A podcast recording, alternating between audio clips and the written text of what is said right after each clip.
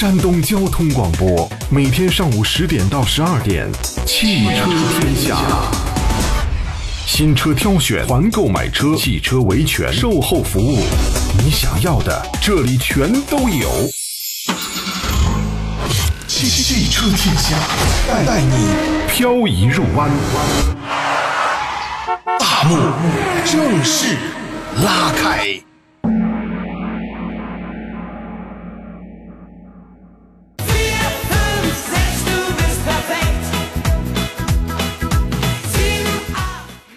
各位好，欢迎在汽车排行榜之后来到汽车天下，我是武红，欢迎各位这个时间里面继续打卡收听。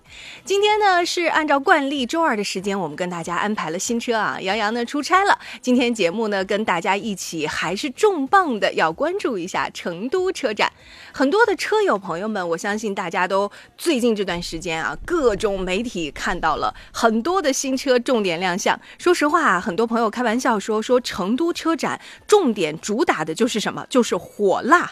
那今天我们跟大家再来说一些重磅的车型当中，里面呢也是非常给力啊。因为有一些车型对于各位买车来讲。我觉得尤尤其是下半年啊，一定别着急，还是有很多机会可以多多的选择的。那接下来呢，先来跟各位一起说一下最近关于成联会以及呢，在整个中国汽车流通协会一些数据方面的情况，听听看，对于下半年来说，应该还是有信心指数增加的。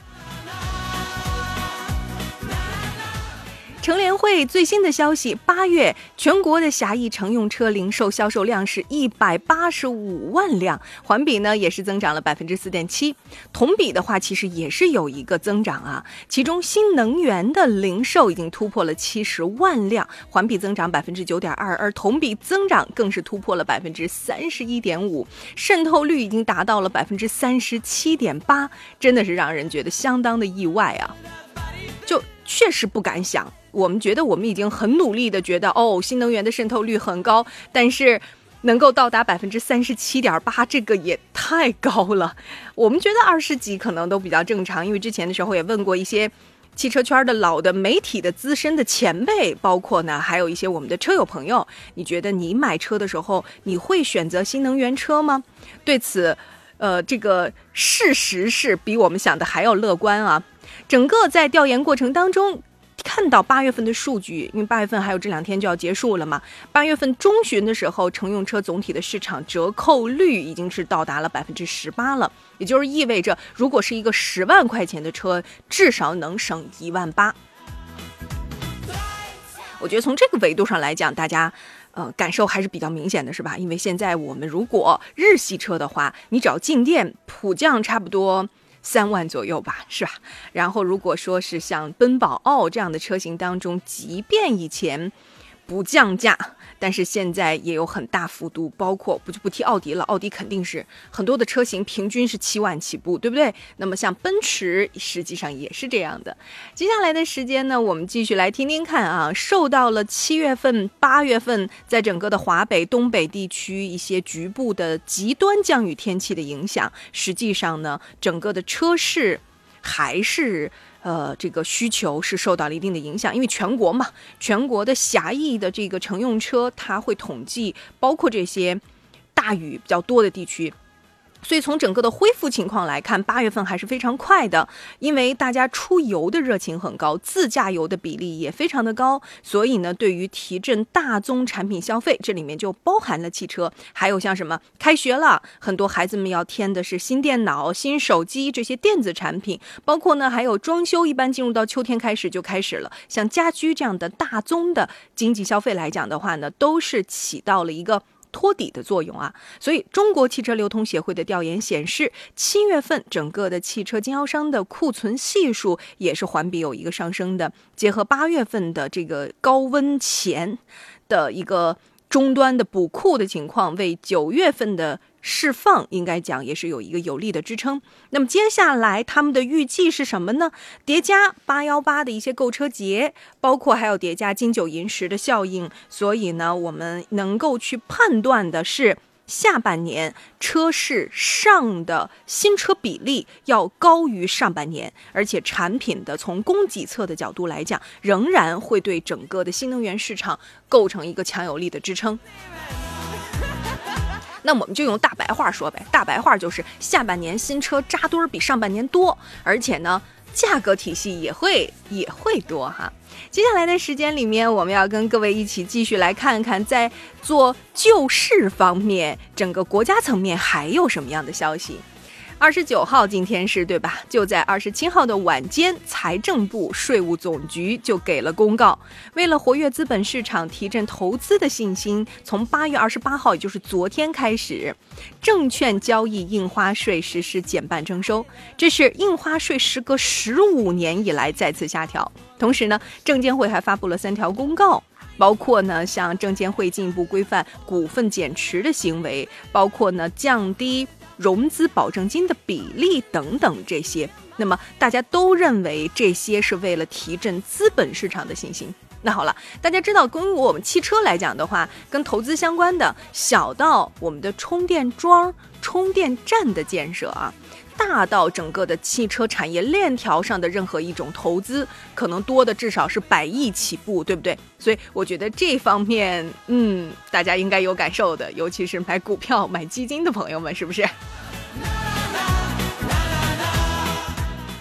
任何政策的利好，其实目的都是一个，就是希望呢能够用这个大宗的产品的消费，让大家，尤其是到终端我们的买车的听众朋友们一起呢可以得到实惠啊。接下来的这个时间里面呢，就跟各位一起来说说最近一些新鲜事儿。大家都知道，平时买车咱们代步就是为了快速能上班，而且这个快速上班的情况之下，能不能飞就。就 就很重要，是吧？很多朋友开玩笑说说汽车插上翅膀能飞，这事儿能实现吗？来，接下来我就马上说说小鹏，小鹏汽车第一个全国首个飞行汽车真的能飞啊！飞行汽车已经顺利的跨江运行，而这个场景呢就在湘江上，它已经飞成功了。这以后真的，我们开玩笑说说太堵了，咱打个飞的吧，你还别说，真有可能实现。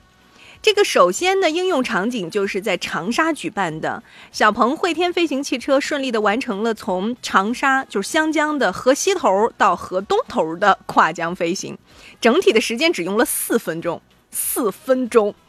哎呀，对于堵车在那个桥上根本过不去、一动不动的朋友们来说，这四分钟有多开心？这次呢，小鹏汽车汇天的创始人赵德利就表示，因为他们的续航呢是二十公里，对于各位来讲的话，大家会关心这什么时候能量产，什么时候能真的是，咱别咱别试飞了，咱能见到它吗？能，二五年就会进行量产的交付，而且续航呢会更长，也满足大家的各类需求。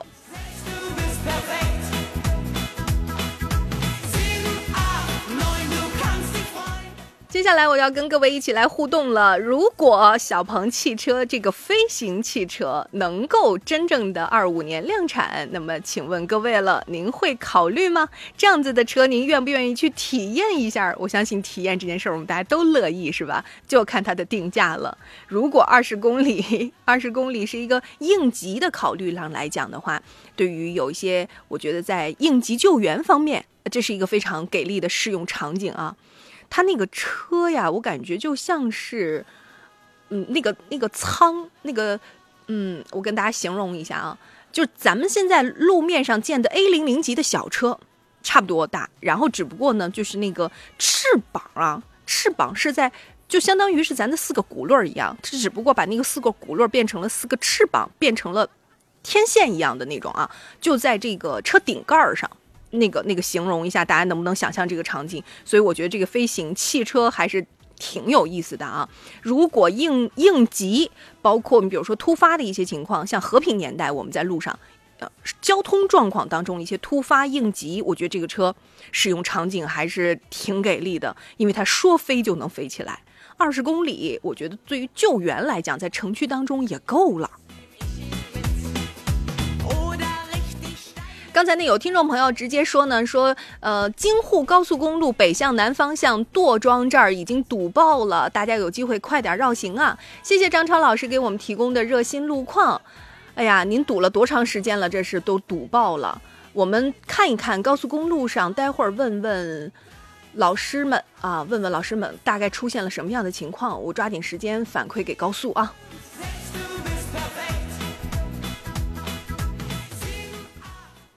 说到了堵车这个情况，你说高速公路上，刚才我们这位车友说京沪北向南垛庄这个地方，就是蒙阴路段哈，蒙阴的垛庄这个地方已经堵爆了。万一有点什么事儿，刚才应景吧，小冯这个小鹏这个飞行汽车应不应景？就太应景了。万一遇到一些什么特殊情况的话，说飞就飞，赶紧救援救援，然后 这个也有意思。但是我们青岛的车友宜家说说，要是都飞起来，那还不得乱套？就是从路面堵变成了空中堵车，是吧？而且呢，这个路面堵咱好歹有个秩序，空中要是堵起来的话，这个上蹿下跳，就那种感觉，是不是？实际上是这样子的啊。据我所知，我的个人了解，低空飞行这个空域它都是要提前报备的，不是他想飞就能飞的。提前报备的意思就是相当于这个航线提前的申请。举个例子，让你飞四十五米高，你就不能飞四十米。如果让你飞到七十米到一百米这个区间，你就不能超过，而且它的航线是固定的，就是在这个航线通报的时候它是固定的。咱们国家空域的管控那比咱地面上严多了，咱地面上是吧？有很多人变个道根本不看实线虚线，压着实线就过去变道，那真的是乱套，对吧？空中的话这种情况要好很多，因为空域的管控那是相当之严格呀。之前的时候，各位可能坐飞机的话，出门会有一个感受。你说，哎，这些飞机它到底是怎么飞的呢？实际上，它在爬升的过程当中，到底是它能够上到一万米，还是从七千五就不动了，趴到这个位置上？这些其实都是提前设定好的，它绝对不可以乱飞。它会在空中交汇，但是这个交汇是平层的。比如它飞到七千五，它不能飞了，但是在七千六之上还有一架同样航线。可能会有一些交叉，可能会有一些并行，这些都是可能的。它为什么不能乱套呢？是因为它飞的高度不同，它就不会打架。否则高度是一样的，那你且等着吧。就是刚才我们说这个听众朋友，青岛的青岛的车友说，那准得乱套。还有朋友开玩笑啊，这个反正是事儿大，反正咱不闲，对吧？就说说这要飞得快，岂不是摔得更实在？哈 哈 看来大家对于低空飞行这件事情啊，都是各种各样的，呃，看法观感啊。我觉得这事儿挺有意思的，朋友们。那么话题来了，集结，出发。欢迎进入山东交通广播《汽车天下》，每天上午十点到十二点，两小时大板块。专业解决新车选购、优惠买车、汽车维权、维修保养、二手车、房车等全方位的汽车需求，全方位服务您的汽车生活。大黄蜂，重复一遍。山东交通广播，每天上午十点到十二点，汽车天下。很好，出发，去保卫地球人的汽车生活。各位好，欢迎继续回到汽车天下，我是武红。刚才呢，不管是预告的片花，还是我们正常节目的片花啊，都跟新老朋友可能把我们节目交代的比较清楚了。各位新朋友、老朋友们，大家好！节目呢从下午的时段挪到了上午，也欢迎大家有空的时候常来坐坐。咱都说搬家了之后得温个锅啊，喊着亲朋好友一起。那新节目，尤其是在我们上午这个时段，我们其实也给大家呢多多的准备了一些服务的内容，很贴地实。实在，比如买车的时候，像今天您最近马上车展了，拿不定主意挑什么车好呢？来，直接发送，我们跟您分析一下。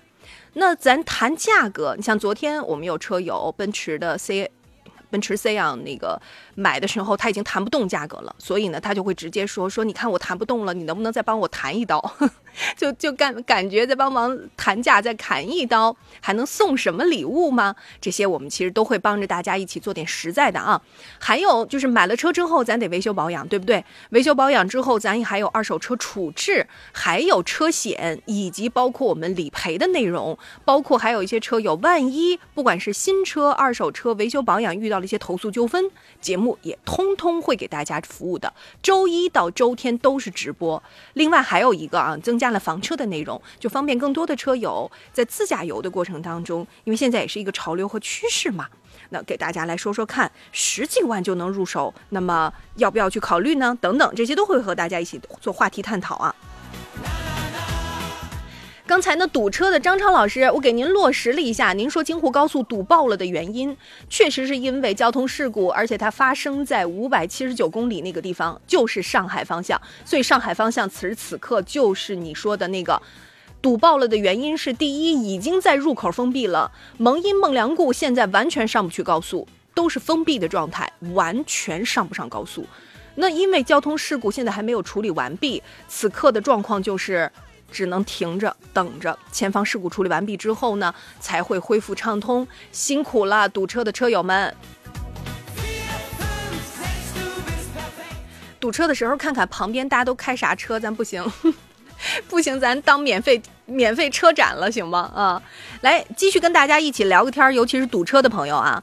说到成都车展这次呢，因为有一千六百台的车亮相，那信息量真的是爆了。所以这信息量当中，我们跟大家精挑细选有用的，比如刚才说到了神奇的小鹏飞行汽车，那接下来再来说个超充。呃，昨天有朋友让我们帮着买那个奔驰的 C 啊，咱们这个说到了奔驰了，最近他们的新能源也很势头猛，比如它的纯电，比如它的插混动力，对吧？所以在这次成都车展展示的时候，也是一个超级大的阵容去做展示，比如说它纯电的 EQS、EQE，包括呢还有像纯电的 SUV 当中都是齐聚。呃，连迈巴赫都有，哎呀，那真的是好厉害！迈巴赫的 S 五八零 E 这样的插混的轿车全部亮相了，还有像以前的，我觉得 EQE 的这种五三系列的，我觉得实际上当中我们都没见过这种车型啊，真的，这次全都齐全的亮相了。那么同时还有亮相的是什么？我觉得奔驰亮相更全的新能源车不奇怪啊，但是有一个成都车展最大的信号是它的首个全国超级充电站落户在了成都，就借着这次车展，这就意味着连奔驰都要给你上超充了，朋友们。特斯拉的超充我们很了解了，对吧？我们平时在路上看到的机会是多的。那么奔驰的。不仅仅是咱们中国哈，是全球的首个超级充电站已经落户了，也就意味着以后我们畅想一下，十分钟的续航可以到多少呢？随着宁德时代的超充落地，它的超充至少是三百公里起，十分钟，快的时候能到达四百公里，十分钟四百公里的话，那么你满意吗？对于这个超充，你满意吗？大家可以畅想一下啊。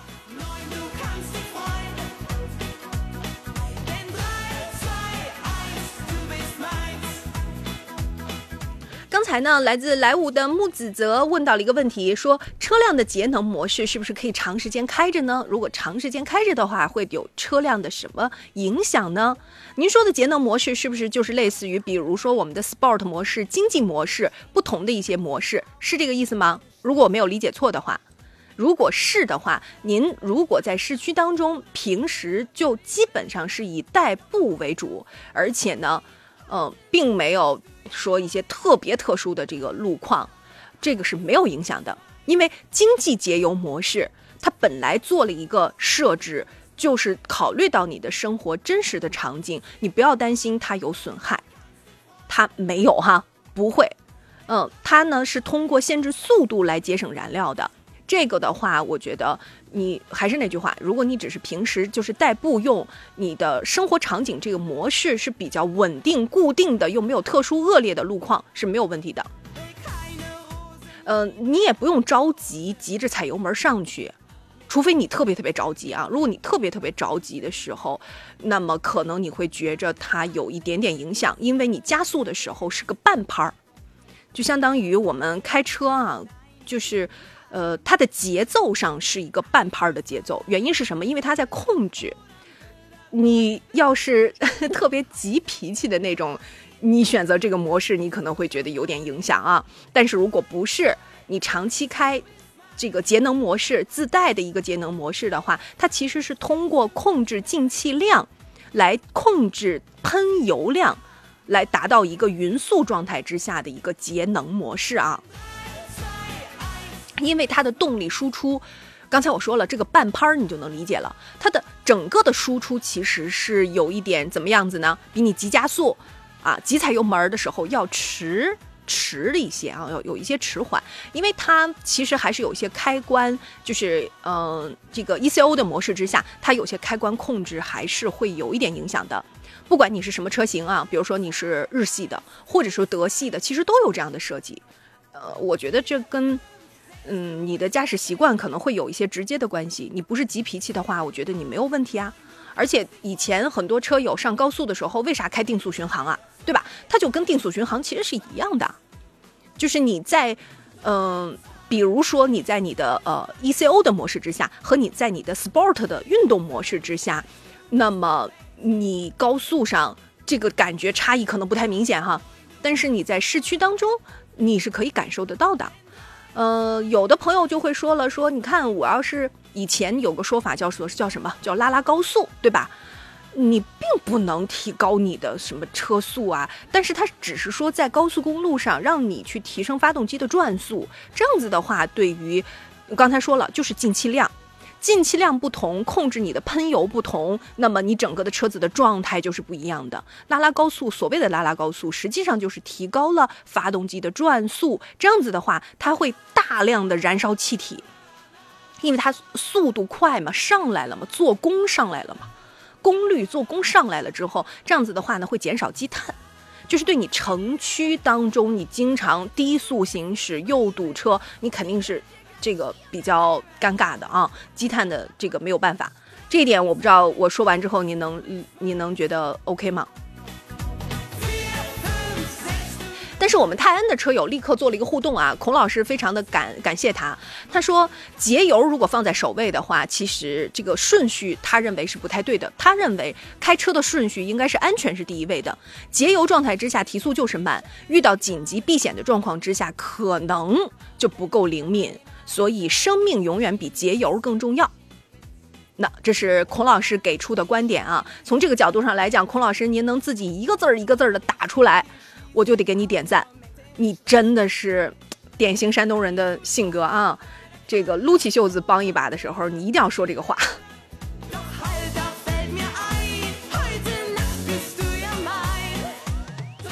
呃，刚才来吴的朋友立刻补充了一下啊，他说其实就是平时通勤代步用，因为我这个车二点零 T，媳妇儿开的时候觉得动力有点强，不适应，所以就给它调成了经济模式，那 OK 的。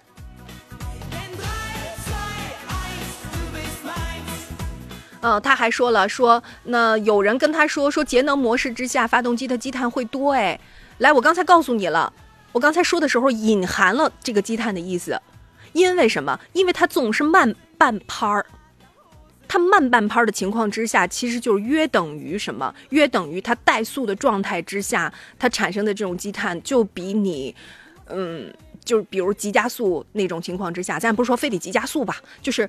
就是更高速度的时候，那种它的进气量是少的，对吧？进气量是少，那么喷油量就会少，那肯定是积碳就会比正常的那种要多呀。哎，这个非常的嗯容易理解，对不对？这个模式之下，但是没有问题，你正常保养，你就让家里你说是媳妇儿开，对吧？哎，你就半年。正常代步，你肯定公里数不多，你就按六月一次，十二月一次，正常保养，或者是你不好，你就是你你家你家那个车买的时候根本不是卡着一月买的，你说那怎么整？来你就记半年，你就你就往后类推嘛，对吧？你三月买的你就加六个月，你就九月去正常保养，没问题。正常保养的时候你就注意你的节气门儿，注意你的整个的油路系统、进气道的这个，嗯，让师傅帮你看一眼就可以了。你就正常的去做一下这种呃积碳的清除，定期 OK 的呀，没问题。但是我觉得泰安的孔老师的说法非常的正确，要跟媳妇儿说，在节油状态之下开车的话，遇到紧急情况，那个刹车你要让他注意，你要让他注意，这个呵呵 你们自己家里面自己做选择啊。呃，刚才呢，我们来说到了成都车展的一些新车的情况呢。实际上还有车友之前问到了一个很给力的车型，他说就是看着那个坦克四百的 Hi4T 好看，没毛病。今年在成都车展有个非常重要的事情，就是小众车型卷到不行。你说，说实话，以前对于像这种越野车型，就是完全不是城市 SUV 哈，呃，比如说途观是典型的城市 SUV，我这么一比，大家就能明白了，对吧？那么像吉普。呃，或者是说，像我给你举一个更典型的例子，牧马人，哎，吉普里面牧马人，牧马人这个序列是典型的越野，就是在这样一个非常小众的越野的细分领域当中，今年成都车展就卷的不要不要的。基于 Hi4T 这个架构打造的第二款车型，就是中大型的 SUV 越野的坦克四百 Hi4T 呢，已经正式预售了。它的价格是二十八万五，超能版的价格呢是贵一万块钱，二十九万五。相比坦克五百的 Hi4T，那么坦克四百的 Hi4T 整个的风格很硬朗，浓浓的那种机甲的风格。它用的配置很强啊，是一个 2.0T 加 9AT 再加电机的一个动力组合，所以整个的功率呢能够在300千瓦，同时750牛米的峰值扭矩，哎呦，真的是超强悍呀！所以朋友们，有没有男士心中当中都有一个机甲梦？如果有的话，像类似这种小众车型，哎，你会不会喜欢呢？在今年的成都车展，待会儿半点过后，我们就拿几个类似车型跟大家对标一下。您看，最近有没有要买车的打算？这种车型会喜欢吗？刚才呢，我看到了龚老师问长城的骁龙 Max 这款车怎么样？来，我要告诉你，此刻在同样混动的序列之下，长城的混动它已经进阶到了其实是第三代了。骁龙为代表的这个车型。是不差的，你说可以买吗？当然可以买。接下来我会跟您再稍微说两句啊，半点过后咱们继续聊。嗨，各位好，欢迎这个时间继续回到汽车天下，这里是汽车天下，我是武红。刚才呢有听众问杨洋呢，杨洋出差了啊，那回头呢会把他出差有最新的一些发布会的情况给大家带过来。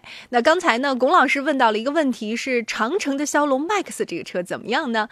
此刻我们来一起有请一下嘉宾后一起帮你来说说看啊，大家的老朋友，来自山东品佳二手车的大管家石山平老师，我们来欢迎一下石老师，石老师好。哎，吴红好，各位车友好。嗯，刚才说到了骁龙，作为长城来讲，石老师这个品牌您真的是非常的熟悉，因为它的车这些年啊，呃，经手的也很多。那么对于骁龙 Max，您的第一印象是啥？嗯，啊，实际上这款车我给人感觉还是这个外观上还是很有这个视觉冲击力，是吧？这么一款车型了啊，我觉得这也是在这个整个长城或者哈弗系列里面比较有一个辨识度比较高的这么一款车型，嗯。那么这位老师问的特别的那个啥，就是说说这车能买吗？那必须能买是吧？呃，但是我觉得肯定他还是希望说做个对标，嗯。呃，实际上是这样的啊，我们说对于你关于这个哈弗的一些这种我们叫新能源车吧啊，包括插电混动的话，其实这套技术的话，其实我觉得好，大家可能了解，其实。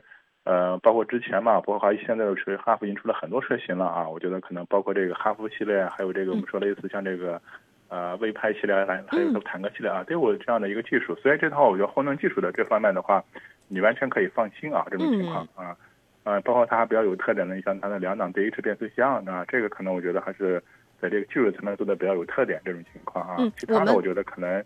就是要根据个人的一个用车的一个需求啊，因为毕竟是插电混动嘛，是吧？你要看一个续充电续航的一个能力，是吧？能不能满足你的要求？另外结合预算，我觉得啊，选一个自己喜欢的配置就可以啊。这款车真的还是不错的产品力。嗯嗯，我们自己非官方、非官方自己总结了一下啊，因为自从呢 DMI 这个技术开始之后，那混动直接带到了另外的一个维度，对吧？新的新的维度，这个我觉得比较明显。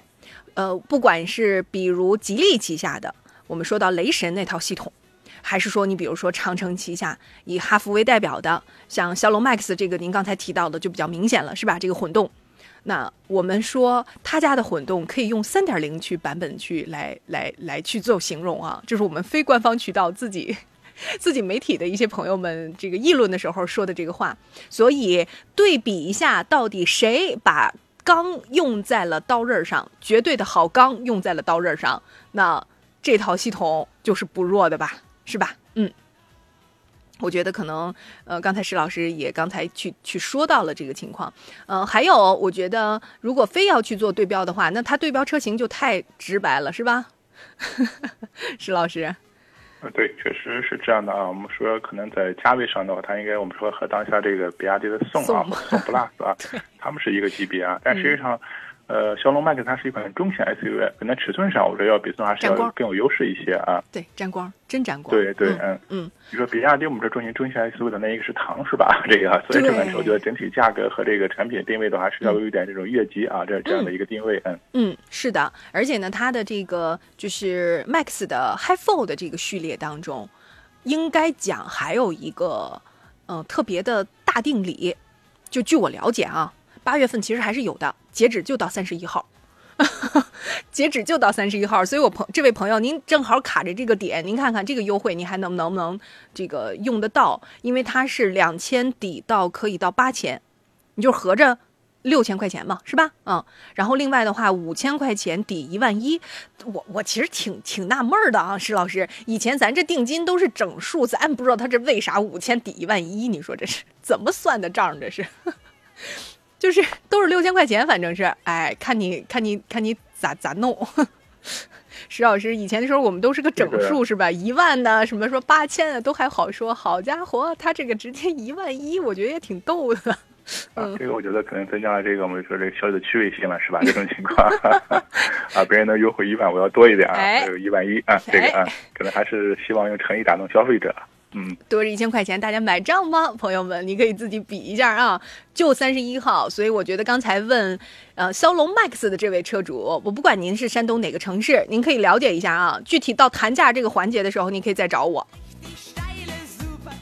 刚才呢，还有听众问到了，跟这个车一家子是二代大狗的混动。好嘞，我们接下来继续啊，都是哈弗家的兄弟车型，二代大狗，但是我觉得完全不是一个车了，就嗯，啊对啊，由于骁龙 Max，我觉得这款车的话，就是还是整个从车的外观上来说的，还是我们当下对这个新能源车的一些要求是吧？啊，我觉得这种全封闭的中网啊，还有一些我觉得这种。所谓外观的一些所谓内饰的一些这种科技风格这种情况啊，嗯，但是哈弗大狗的话，这款车给我们感觉的话是那种方方正正的啊，比较复古啊，就这是一只大狗系列的一个一个外观的一个特点是吧？啊，而且它我觉得哈弗大狗的这个这种大灯啊也很有辨识度，嗯，呃，但是实际上他们两个车的话，在这个我们说的新能源技术上、混动技术上，我觉得还是大的部分还是一样的这种情况啊。毕竟的话，我们说是都是一个车企来生产的嘛，嗯，可能最大的差别的话，我觉得是一个是产品定位啊，另外的话，我们说这个。小龙 Max 它上市的比较晚一点，就是还有的新能源的一些，我们觉得技术的提升更多一些。对，是的。另外再有一个呢，就是这款车，呃，有朋友也会说它啊，也会提出来几个几个。第一，我觉得它这种潮酷的这种形象上很明显，对吧？非常非常有辨识度，这点石老师已经 OK 了，说到了。那因为他问的是混动版本，对吧？问的是混动版本，我觉得这个其实就是对什么有要求？我觉得其实就是对我们的油耗还是有要求的，否则的话，大家都知道他家的油耗是比较有代表性的，对吧？这点我就不用说了。二代的大狗其实可以分为燃油、混动。燃油的话，如果没有记错，就是 1.5T 加七档双离合的那个，还有一个配置应该是 2.0T 加九九速的那个变速箱的一个组合。嗯，性价比我觉着其实，如果是燃油版的话，我觉得 1.5T 那个 Plus 版本还是够用了，够用了。因为它价格已经做到了十三万这个区间啊，那真的是挺香的了。对于很多我觉得年轻人喜欢的话，嗯，另外再有一个，因为他问的是混动版本嘛，我觉得混动版本的话，嗯，续航能到一千，应该是我印象当中，如果没没记没记差了啊，我觉得这个也真的是行吧。你城市当中你随便，然后你周末的话，你想出个门也随便吧。我个人觉得那还是 OK 的呀。那么石老师对于这个大狗有什么期待吗？嗯，啊，其实我觉得还是和它这和这个骁龙 Max 两个车对比起来说一下。那我觉得可能大狗呢，毕竟是我们说是一款主要是一款燃油车嘛，虽然现在改变了动力，我觉得整体这个风格方面，我觉得可能还是要有这种发展和继承这种情况啊。所以我觉得可能它的外观方面的话，我觉得确实还有很多这种燃油车的一些元素，当然也有新能源那种元素在里面啊。那反观我们说像骁龙 Max 来说的话，它就是一款。我觉得就是一款比较全新的啊，就外观上来说的全新的一个新能源车是吧？啊，所以当下的对外观方面的一些辨识度方面会更高一些这种情况，这个我觉得完全的就是根据你个人的一个呃外观方面的一个人的一个喜好，这个还是因为这两款车都是比较有特点的。嗯，另外还有一个就是混动为什么没有四驱版本，是吧？混动为啥没有四驱版本？这个的话，对于大狗来讲，呃，有朋友不是一个人问啊，确实不是一个人问，因为大多数的混动四驱它都是前后双电机。我觉得这个弊端很重要的就是成本上升，它为了控成本，对吧？我觉得这个情况之下可能各有取舍吧。这一点你是不是能够自己去接受？就买这样的一个车，结果不是四驱，你能不能接受？这点你要你要看你自己的情况啊。来，我们来看看还有车友问到的是谁？嗯、哎呀，你看，我觉得泰安的孔老师还是蛮厉害的啊。他说，骁龙 Max 人家是电四驱，卖两驱的价，所以呢，就是感觉很厚道，加量不加价。那底盘呢也好，你看了吗？就是，嗯，他他自己的一个一个形容，这样一比的话，我觉得大狗就显得，是吧？自己自己感受一下啊。刚才呢，龚老师问说，这个优惠已经了解过了，如果想买车的话，怎么联系？很简单，来，你现在回复山东交通广播两个字儿，微信号上“天下”两个字儿入群。你实在是谈不动了，来，你直接群里说啊，“天下”两个字儿入群就可以了。山东交通广播的微信号。此刻呢，我们也正在通过音视频的方式给大家去做音频和视频的同步直播。各位可以同样找到山东交通广播的微信号，在左下角看直播里，你得点开就可以了，一点开就能看到我们直播间现在呃正常的情况。如果下次石老师来直播间的话，大家也能看到石老师啊，看到看到真人儿啊。来吧，我们接下来听听看微信端有朋友怎么说的，说昂科威怎么样？老师有什么优缺点，能不能帮忙分享一下？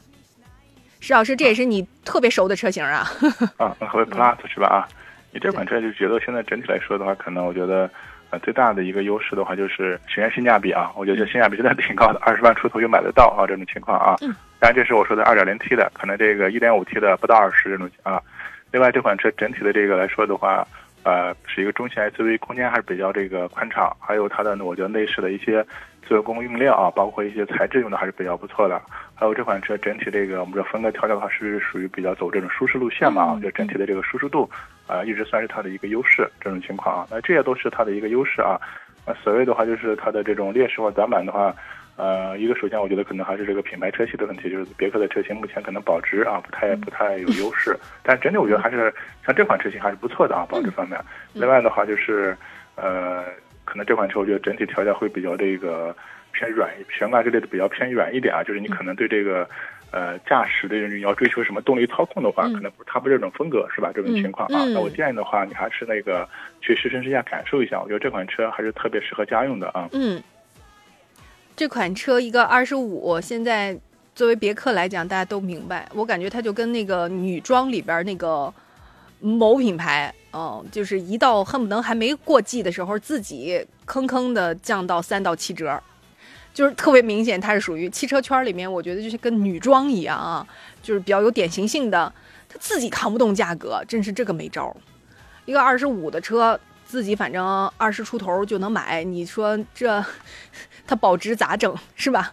你新车都这样，你让二手车咋整对吧？这是很典型的一个情况啊。嗯，我们常常说他们家的车的一个特点，我觉得你要讲这个操控，那。你特别追求它，那这款车它不是那个路数，对吧？你要说城市当中就是城市正常的这个开，哎，这款车的调教就比较明显偏城市，对吧？它是非常非常明显的，这个特点上还是在 Plus 方面，嗯，也会有体现。而且我觉得 Plus 的版本，刚才说到了 2.0T 的这个动力上来讲啊，这么大个的车是还是比较建议您。尽量，我觉得在这个配置方面，您您您挑一个，不然的话，你要满载出去玩的时候，再加上开空调，不管是冬天夏天吧，是吧？这款车你自己可以体验一下。不过老款的我有体会啊，因为这款车我嗯上过高速，来回我觉得其实还比较好开的，开的角度上来讲没毛病哈，还是好开的，你自己可以感受一下。刚才呢，还有听众问到了这个新车型啊。成都车展的新车型特别的多，您想了解哪个？您待会儿可以直直接点名哈。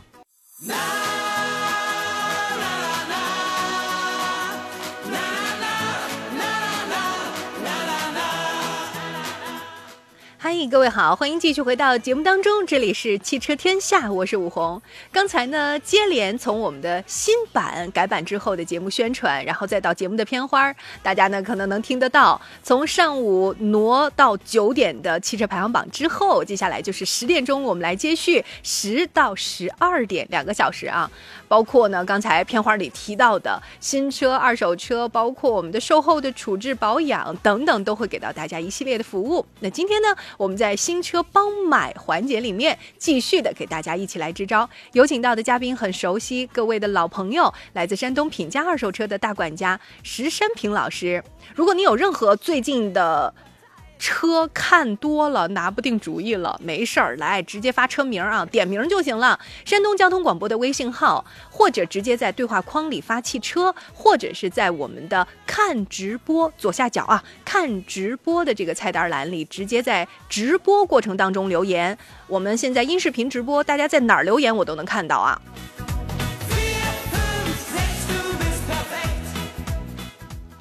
来，接下来咱们来看看浩亮老师问的问题：在中型的 SUV 当中，途观 L、探岳、红旗的 HS 五，老师这三款您看怎么选？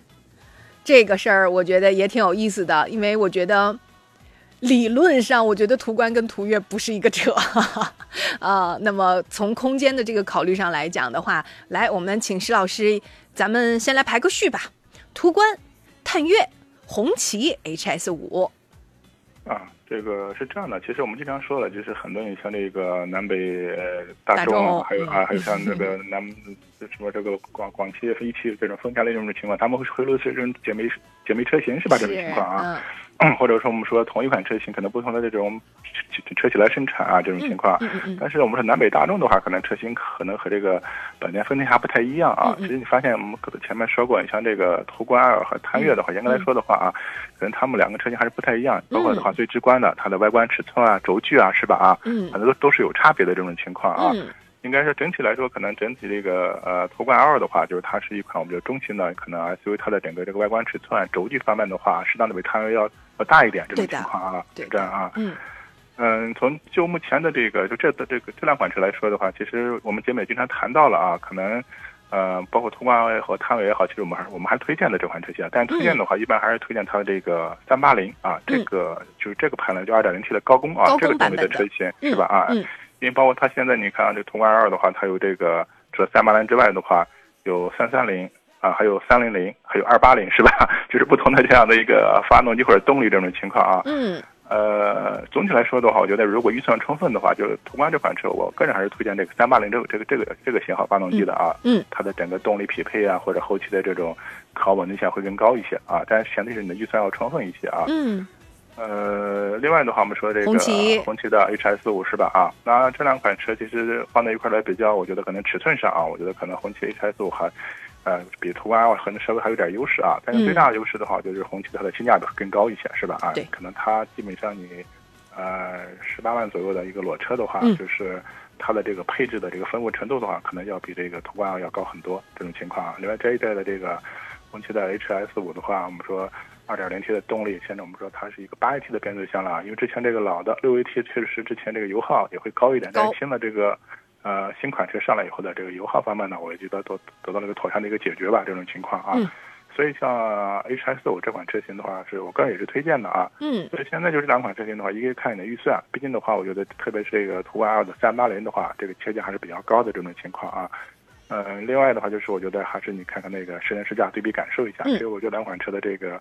啊，底盘调教其实还是比较接近的，这这个情况啊。然后内饰的一些做工啊、用料方面，其实我觉得这方面反而这个红旗 HS 五这方面沾光啊，更更更好一些这种情况啊。嗯，对啊，所以建议你个人试乘试驾一下啊。嗯，我说一个观点啊，这个观点呢，这个大家因为每个人的情况是不一样的啊。嗯，您您您您可以随便喷没关系，就是您光看参数的话，我认为其实。嗯，有些参数不一定对，我就这么这么说哈，我我不怕大家喷。其实或者你的就你这种参数和你这种实际驾车体验，它会有会有差别。嗯，对，因为如果只是看参数，参数给你很漂亮，对不对？但是实际上，如果真把这仨车往这儿一比，咱什么都不说，外观你首先第一眼直观就能辨辨别出来吧？明显 HS 五更年轻，大众家的车是吧？这万年不变的设计，恨不能。内饰就更真的，我，我我我我去年很很直白的跟大家说，我三个月啊，我几乎只要不是特别特殊的情况，我都在去给南北大众直播的路上，就是每个星期我都有探店直播，我播了仨月，所以我每次到店的时候，比如说探岳这个车，我可以很直白的说，就是它的内饰，我得现想词儿夸它。就是，如果我不是现想词儿夸他，你让我非常直白的，你让我夸他的内饰，我，我不，我觉着我，我我这怎么夸呢？你说，我就得努力想一下词儿夸他，是真的。原因很简单，是因为它真的太简单了。你要说这个简单不好吗？简单也好啊，当然好呀，是吧？因为有很多人就喜欢这种特别简洁的。没有什么花里胡哨的，没毛病，是吧？开车这件事儿不就是为了开吗？我要那么多车机互联干嘛？有些朋友真的就这种想法，很很正常啊，石老师。我碰上过车主，会有的，会有的。我碰上过车主，车主就说：“这车企别把这钱花这顶上，把那钱花这么花哨干什么？对吧？你就不能让它更好开一点吗？”哎，你看这话说的多实在，没毛病哈，没毛病。所以就是萝卜青菜各有所爱。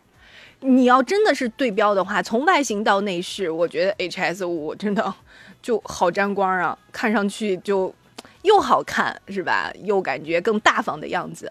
对，包括配置的丰富程度，内饰的一些做工用料材质啊，这个我觉得明显有优势的。你说那都是塑料，你敲吧，你拿你拿你拿手一敲，那都是塑料，你这怎么怎么弄呢？你这？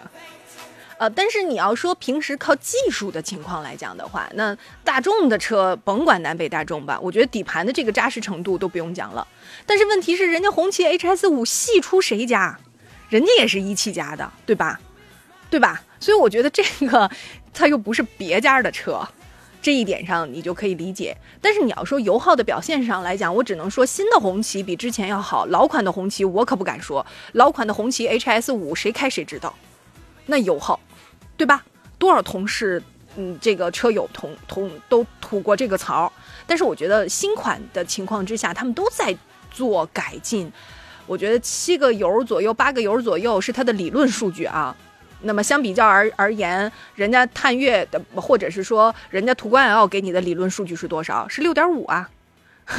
所以还是那句话啊，不要只比数值，你自己开开试试。你自己开一开，你个人更倾向，比如说这样的驾乘体验，你自己更觉得更舒服，呃，我觉得很重要。嗯，那么 这位老师相中的这个车型，其实我觉得都比较的怎么讲，符合咱山东人的审美哈，石老师，嗯，大大方方的，是确实是这样的啊，嗯，来吧，那个接下来我们继续来看又点名哈弗家的车了，今天是要把哈弗家的车都凑齐吗？刚才咱说的是谁？刚刚咱说的是骁龙 Max，还有，呃，刚才有人问的大狗。接下来这位老师问到是猛龙，老师您能帮忙分享一下吗？猛龙，今天是要把长城家的车全凑齐吗？咱们车友们，嗯，是这样的，我觉得确实啊，我觉得长城的话，我们说在一些这个新闻市场方面的话，我觉得。确实，它做的是比较比较有特点的这种情况啊。嗯，因为这款车的话，确实我们说上市时间不是特别长嘛。它成都车展预售才开始，你说？对，它也是我们说属于当下的是新能源这种情况啊。另外的话，就是这款车，我觉得，呃，直观上、外观上更是棱角分明了，是吧？这种情况，其实发现我今年特别有意思啊。那就除了我们说这个像长城哈弗系列车型的话，你其实发现前段时间奇瑞是吧？啊，也推出了一次这样的一款这种外形嘛。我觉得像这类车型的话。整体来说，我觉得基本上还是被这种坦克三百带火的，是吧？啊，对，大家对这种方方正正的啊，这样的一个越野风格的这种这种东西，确实还是有一定吸引力啊。这种情况啊，那这款车型的话，那我觉得啊，嗯，最起码我觉得它的这个价格区间来看的话，我们觉得可能是预售啊，十六到十九，那基本上我觉得还是算一个比较接近中心的这样的一个 SUV 是吧？啊，我们说像这类车型的话，我觉得对这个长城来说的话，可能出这么一款车型的话，并不是什么特别困难的事情啊。那我觉得关键是这款车的一些细节方面的话，是不是能打动消费者啊？这种情况是是这样的啊？你觉得可能这个坦克三百就太硬了是吧？这种情况，那有一个稍微怎么说呢？有这种外观的，同时要兼顾一个舒适啊，兼顾一个我们说的那个。呃，毕竟新能源嘛，是吧？啊，可能兼具更这种经济性的话，这样的一款车型，我觉得确实可以关注这款车。嗯嗯，它也是 HiFi 的那个配置嘛，就用的还是他家的那个混混动。给人感觉外观或者方面的话，就是更接近一款燃油车啊，这样的一个风格是吧？是的。但它它确实新能源车，嗯嗯嗯嗯，然后也有他家族的那个设计的感觉，你比如说那个复古的，属于走这种复古风格的啊，这样的一个偏硬派的啊这样的一个 越野风格。嗯。而且呢，还有一个那个铆钉的元素也在，所以这款车整个看上去，我觉得其实，嗯，你你不觉得很像坦克三百的影子吗？就是那种，反正就是。对，我觉得之前很多人车友可能说的这个坦克三百，这个车车的外观啊非常吸引人，啊，功能性也不错，但唯一可能被大家吐槽的油耗高一点。我说可能坦克三百会出电动的啊，在我就现在。你看来了。对，来了。这款车啊，完全确实会有这个坦克三百的一些影子啊。嗯。我我这儿有一个案例，我就不说谁了吧啊。然后这个车还没有开一年就受不了了，坦克三百，嗯嗯，就找我。你知他知道那个石老师，咱节目还有二手车的内容嘛，所以就要卖，说大概能卖多少钱，实在受不了了要置换。我说怎么了？新车一年的车，你亏亏的有点那个啥啊？然后他就直接说，他说不行，油耗受不了。油耗受不了，就直接的原话我就能明白了。所以你看这次呢，它同样用的是 hi four 的那个混动的技术啊，1.5T 加双电机的组合，我觉得整个的续航纯电的话呢，都是一百公里以上，一个是一百零二，一个是一百四，我觉得两个版本就看上去，因为这款车才预售啊，就是看上去我们都觉得看配置还 OK 啊，啊，那么就是等着它真来了之后。我们这样子行不行？真要咱山东的朋友比较感兴趣，山东的这个四 S 店当中，我们给大家去拍条测评去吧。因为没开，我们也不好直说它的真实的感受。不像刚才，刚才我觉得不管是有人问到那个，呃，比如说那个。呃，别克系的车，这个呃，或者是大众系的车啊，我们其实都开过，或者说都是试乘试驾过，参与过他们的一些各种的活动，还是有真实感受能说的。这款车我们不能蒙人，没开过，只能看参数，觉得应该不弱啊。咱等等，如果大家感兴趣的话，试乘试驾不行，我可以帮你预预约一下啊。试乘试驾第一批车主预约一个怎么样？石老师，你说到类似这种车型，今年成都车展这种车型可卷了。嗯，方程豹的预售也是三十到四十，豹五。那么这么这么说的话，你说它的豹三是不是得到二十？是吧？二十以里吧，我觉得不不能说二十以里吧，我觉得应该是这样的一个价格布局，是吧？是吧？嗯嗯嗯。你说多卷？刚才你提到奇瑞了，是吧？对。哎，今年连这种细分市场都卷成这样，开心。下半年至少说明我们消费者选的余地可多了呢。呃，但是我倒觉得这个是一个非常好的一个细分市场，因为过去的话，我们说这种比较偏硬朗的这种燃油啊，这种 SUV 车型吧啊。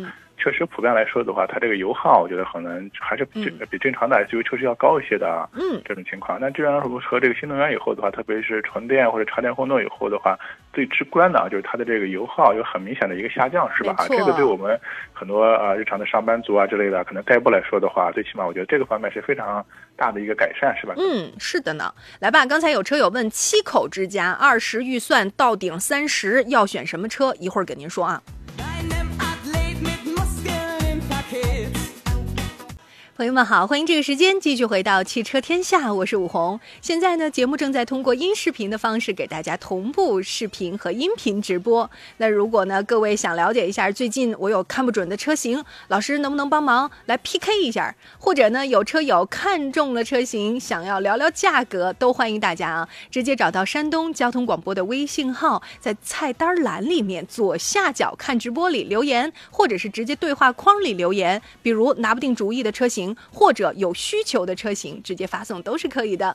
今天呢，在新车帮买环节，帮着大家一起出主意的是老朋友，来自山东品家二手车的大管家石山平老师。我们继续来欢迎石老师啊。刚才呢有车友提出的需求很直接，七口之家，然后二十到三十万上限的预算，七座合资国产它都没关系，都是可以的。石老师，我觉得这里面还缺了一个元元素啊，很关键，就是 SUV 呢还是 MPV 呢？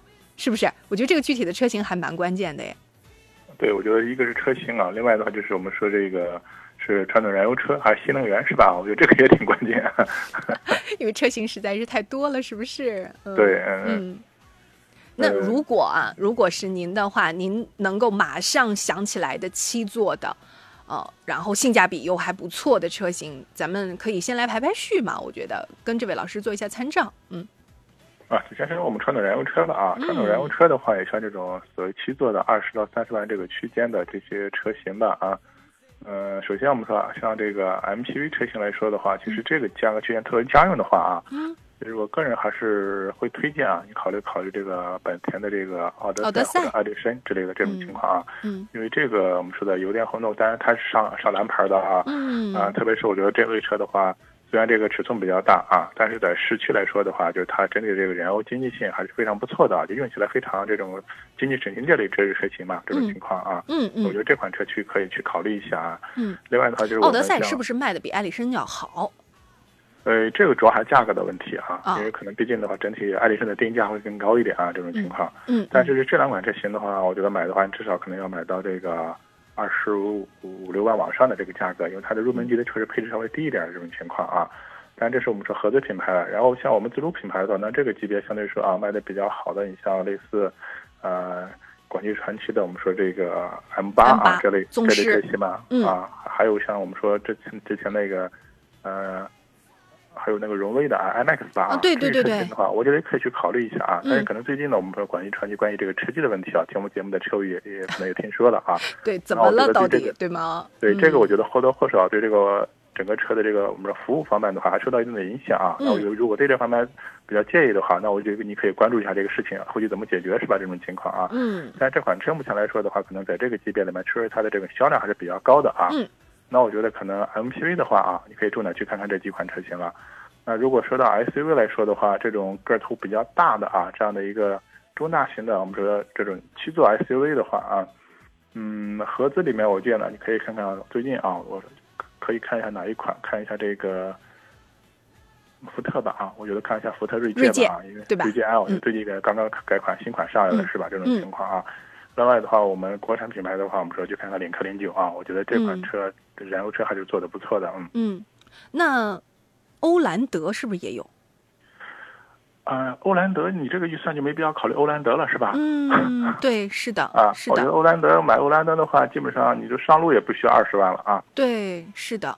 对啊。但其实这个价格区间的话，我真的还是推荐你看一下这个我们类似这种新能源车吧啊。嗯。首先看一下这个威派的蓝山啊。嗯。这款车整体的性价比很高，是吧？这个空间啊，还有整体这个所谓的这个那个啊配置啊，产品力还是不错的。这款车可以重点去看一下。它那个过道确实宽敞。对，就是你比如说，可能因为上限是三十嘛，我不知道是落地还是裸车价格啊。那么如果是落地的话，嗯，落地也没问题啊，因为这个车你看它的裸车就有可能三十多一点，基本上买个保险它也没有购置税是吧？啊，这个啊，嗯嗯嗯嗯，也差不多啊，三十出头也能上路，就买个高配的话，它的低配车型是二十六万多是吧？啊，那这个更没问题了啊。我我当时想比的是谁？比的是那个腾势 D 九。啊，就是我刚才对我刚才想说的是这个茬儿，我是想说，就是第一价格那个肯定上去了，再有一个呢，就是我想跟它做对比的是，第九的那个过道，如果跟蓝山比的话，第九是没有优势，因为它中间的那个第二排零重力座椅太强调那个商务的属性了，我觉得，它那个零重力座椅当然没问题，非常之好啊，谁谁上去坐着都觉得，哦哟，好开心呢。但是问题是，你看他说了，它是家用而非商用。对吧？因为一般我们七座车的话，两个维度嘛。第一个就是人员多，我有二保，甚至有三保，对吧？我在家里老爸老妈一起要出游，这就显然不够坐了。还有一个强烈的是商务需求，七座，出个长途，那商务车这个刚才我们推荐的，比如说 M 八啊什么之类的这些车型，其实也也都是宜商宜家吧。我觉得是宜商宜家，但是刚才石老师分析的，呃，我我个人也是比较赞成的，是像奥德赛这样的车型，因为纯家用的角度上来讲的话，它的油耗真的是表现很好的。经济燃油性来讲的话，这个，哎呀，占优势啊，是不是老师？这没办法，嗯。嗯，对，特别这款车前面说过，就市区低速的话，这个油耗比较经济的。但是这款车，就是奥德赛也好，艾力绅也好，你可能跑高速的话，一个是这个本身它这种混动的话来说的话，它这种发动机燃油部分工作更多一点，这个油耗未必见得经济啊。另外的话，可能就是它的这种底盘啊、隔音降噪方面的话，这方面就是可能不是它的优势了啊。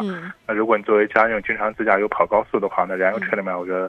这个 G L 八也可以去看一下，是吧？啊，这个车是呃 G L 八，我觉得整个高速行驶性能方面或这种驾驶感受会更好。嗯，唐的七座也可以看，S U V 那是嗯啊，对，可以去看一下。但是我觉得可能唐的话，就是整体它的空间稍微局促一点啊，这种情况啊。对，尤其是第三排啊，三排的话，是这个您可以考虑一下。就是我觉得纯家用的话，你有考虑高速比较多，我们觉得 M P V 肯定比 S U V 车型更合适啊。这个您自己来可以对标一下都没有问题。先去比车展了啊，车展了，马上秋季车展了，可以比。比完之后，我觉得一定开开看，嗯，拿定主意了，可以谈价，这个没毛病，直接可以发送“天下”两个字入群，我们都可以交流啊。东营的老师不甘平凡，直接问了一个，说跑高速多了之后，是不是会去去去除积碳呢？去除这个我不敢说，肯定是减缓产生是对的。嗯，因为你没有用任何其他的这个产品辅助的情况之下啊，它比市区怠速状态之下老堵车一定一定一定是会，一定是会这个减少的啊，这个逻辑上没毛病。你要说去除啥也不加，靠它自己跑高速去去除，我觉得这个可能作用没那么明显啊。呃，会会有一定的效果这种情况啊，因为我们说这个积碳产生的主要原因的话，就是我们说这个油品烧不充分是吧？啊，可能我们说它会产生这种积碳。另外，可能说一些这种油品的质量比较差一些，可能产生一些角质啊，也会产生这种积碳。呃，但是我们说跑高速的话，整个这个发动机啊，相对于说在一个这种高速化的状态下啊，它的温度会更高一些，它燃烧更充分啊。这个确实的话，就是会我们说烧掉一些啊这这样的一个积碳，但是这种可能只是怎么说呢？呃。减轻啊，但是它不能彻底解决这个这个你说去除这个词儿，我们这不行啊，那不没没没有没有办法那个完全去除啊，会有作用，会有，还是刚才我说的那个逻辑，就是进气量增加了，对吧？进气量增加了代表什么？做工做工上来了，做工快了，工了，温度更高了，是吧？啊，对对，然后就是喷油量也有增加嘛，对吧？你进气上来了，你喷油量肯定增加呀，这些都是综合的反应，综合的反应。就跟咱跑步不一个道理吗？这位朋友，咱慢跑跟快跑，你说它燃烧，包括时长又长，你说它燃烧脂肪吗？代谢排泄对吧？确实跟跟对吧？啊，效率会更高的。嗯嗯，一个逻辑，朋友们没毛病啊。想减肥，那就真的是管住嘴，迈开腿，没招儿，是吧？对吧？一样。刚才小乐问说：“我发了天下，然后呢出来微信号怎么进群啊？别急啊，是现在直播回复的有点慢，然后呢你等一等，会有人直接通过，然后拉你进群。小乐别急，别急啊，给时间一点时间，别急。我们来看一下，刚才呢德州的王老师问，那奔驰的 GLC 三百跟奥迪的 Q 五 L 四五 TFI 的那个老师。”一年就一万五千公里左右，长途不多，偶尔。我重视操控、安全，也要舒适性。我不考虑油耗，也不考虑保值。那这俩车怎么挑？啊，操控、安全、舒适是吧？啊，那我觉得这两款车都具备的，具备的。您选的一个 Q 五，一个是我们说的奔驰的 GLC 是吧？啊，嗯嗯。呃，你说就你觉得上要求两款车都是具备的这种情况，可能呃，我不知道这位朋友是不是老车友，可能这几款车吧，再加上这个宝马的 X 三是吧？我们将节目说的几款车型了啊。嗯。呃，相对来说的话，我觉得整体，呃，这个。这款这两就这两款车来说的，可能 Q5L 的这个性价比会更高一点，是吧？啊，你本身的话，这两两个你可以相同配置的车型，Q5 的价格啊，相对说比奔驰 GL 呃 C 的话，可能要要差好几万的这种情况啊。是。啊，另外的话，整个这个 Q5L 的话，我觉得它就走这种就是走这种。宽大舒适这样的一个路线是吧？我觉得整体这个车的舒适性还是不错的啊。嗯。呃，奔驰 G 二一的话呢，我觉得整体就是两个，一个是它的品牌力方面啊，我觉得这个车是在品牌方面的可能奔驰这个品牌价值会更高一点。另外的话，就是整个车的这种豪华豪华感和科科技感这方面的话，好多科技感方面的话，这是奔驰我觉得比这个呃奥迪有优势的地方是吧？你打开它车以后，里面这个内饰风格方面的话，一线明显的就特别高端豪华是吧？啊，很多人我觉得买奔驰的话，可能就是用用这种所谓啊车内的这种品牌啊或者这种产品氛围啊，就会更吸引眼球一些，特别一些女士是吧？啊，嗯，啊，往往被这些所谓颜值啊这些配置营造这种风格。呃，吸引更多一些这种情况啊，嗯，呃，所以这两款车我觉得啊，你的要求都满都能满足啊，最好的话，你个个人去那个试乘试驾感受一下是吧啊，特别是你要求的这几个点啊，嗯，哪个点更突出一些啊？刚才石老师其实提提到了宝马的叉三对吧？那实际上还有一个排第四的是谁？是叉 C 六零，沃沃的叉 C 六零，所以这几款车呢，我都。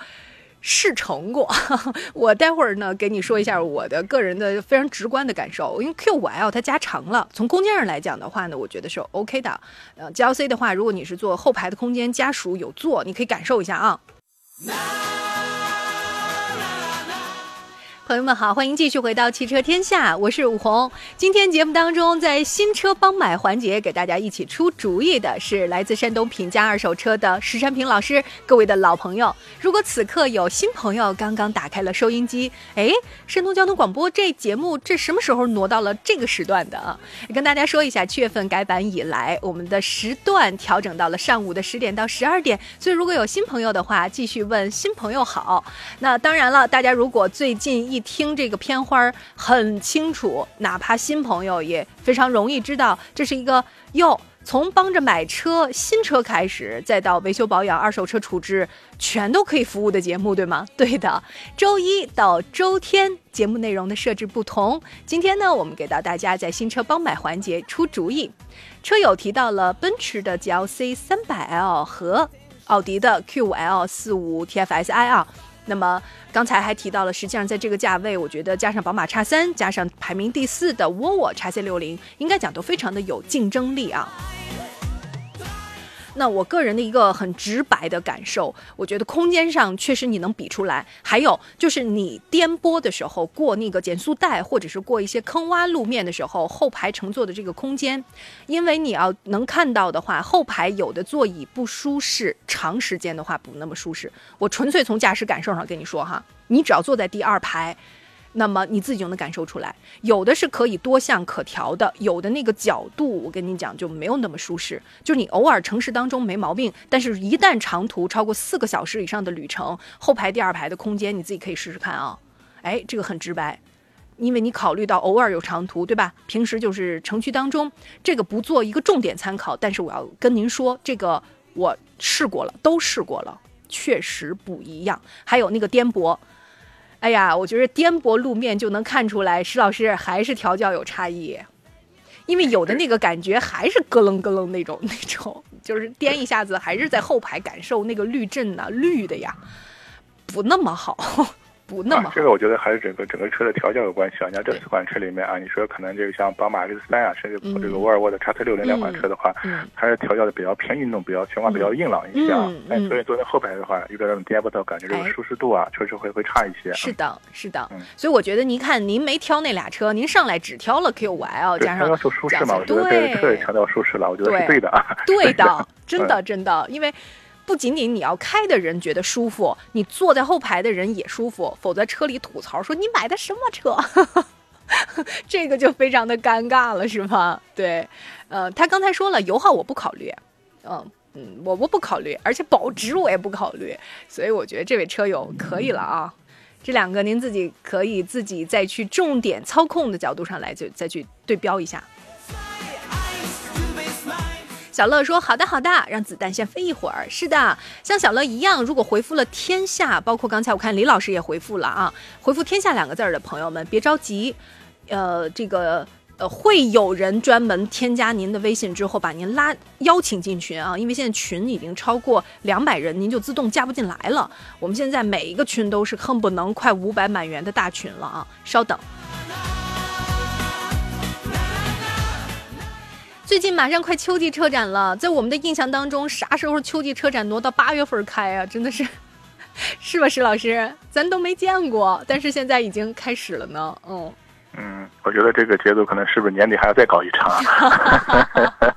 这个年底留出时间来是吧？啊，是吧？嗯，那到底下半年买新车的时候要怎么挑呢？您最近有没有置换的要求？那么哪些车型您感兴趣，但是拿不定主意，都可以随时通过节目一起来互动，可以找到零五三幺八二九二六零六零零五三幺八二九二七零七零。另外呢，方便的话也可以直接找到我们山东交通广播的微信号，发送你看到的车型。还有在左下角的看直播菜单栏里，你点击进去看直播，也可以直接发啊。我们来一起有请一下徐老师，他已经在热线上等候了。徐老师好，哎，你好嗯，您请说。啊，我想咨询一下那个奥德赛和那个嘉华。奥德赛和嘉华，嗯对，嗯，我一年是大约是三万公里吧。哦，公里数多，嗯，对，我主要是相中了它那个后备箱，然后是地坑式的，然后就说我主要在后面拉点东西。你说的是嘉华吧？是吧？啊，是的，嘉华，嗯，对，嘉华。嗯呃，一年三万公里，这个市区跑的多一点还是高速跑的多一点？嗯，我是在那个国道边上，一般开车就是在八十到一百，偶尔跑跑高速，高速到时候也不远。嗯，啊，八十到一百，其实这个车速不低了啊。那我为什么问这个问题呢？就是特别是你刚才说到这个奥德赛了，是吧？啊，因为奥德赛现在是二点零的这个油电混动啊。呃，像本田的这个油电混动的话，就是它的这个就是这个电的部工作的部分，呢基本上是低速啊，基本上车速的话，可能至少要低于这个七十公里以下的时候啊，我们说啊，可能它这个电的部分基本上介入工作啊，就是相对说这个油耗还是比较经济的。但是如果你车速高了以后的话，是八十上一百这种情况的话，就是它这个时候往往的话，它这个发动机的啊这个工作的这个啊频率会更高一些啊，就是它没有这种城市区的话那种油耗嗯经济性好，这是一个点这种情况啊。呃，像你这个情况呢，其实我觉得啊，就是从从油耗方面来说的话，我觉得你即便是买个油电混动的车型，可能未必的话就是，呃，这个油耗有多经济了这种情况啊。呃，如果从实用性角度说，其实你说嘉华呢，可能后面那个它有个地坑是吧？啊，这个空间更实用。嗯，所以这两款车型呢，我们客观来说的话，目前从整个这个市场表现或者销量保值来说的话，确实奥德赛有优势啊，包括它的燃油经济性方面也有优势啊。嗯。呃，但是的话呢，我觉得如果从实用角度来说的话，如果你看的那个嘉华那款车的话，而且现在嘉华其实我个人觉得，就是它的这个优惠力度也比较大，是吧？啊，嗯如果你这个车长期开，不太看重保值的话，是嘉华也可以考虑。嗯，那个长期我是长想长期开了以后嗯不想再卖了，就是。嗯嗯。对，有人会比那个面积啊，比如说嫌弃奥德赛车身短，侧窗面积小，是吧？感觉空间不如嘉华。但是你试试看，你头部空间比嘉华高哎。对对它那个纵向和横向空间小，就是。对，是的，是的，对，因为这个嘉华怎么说，它的底盘相对说比较高一点啊，这个可能就是在这个 MPV 里面是比相对说是比较另类一些这种情况啊，是这样的啊。嗯，你像嘉华的话，如果说平时开的话，就是八十八十迈的话，然后油耗能隔得多少？这个要看你这种路段路况了啊，这种情况，你要八啊，十左右的话，我是在那个国道上跑，这个地方就是限速就是八十。嗯，呃，你要打普通油耗的话，我觉得也得到这个啊十十一二升啊，这十十个油了，嗯怎么也得十个油我觉得可能在10升啊以。上了啊。嗯，对，它底它底盘啊，赛的话能测多少呢？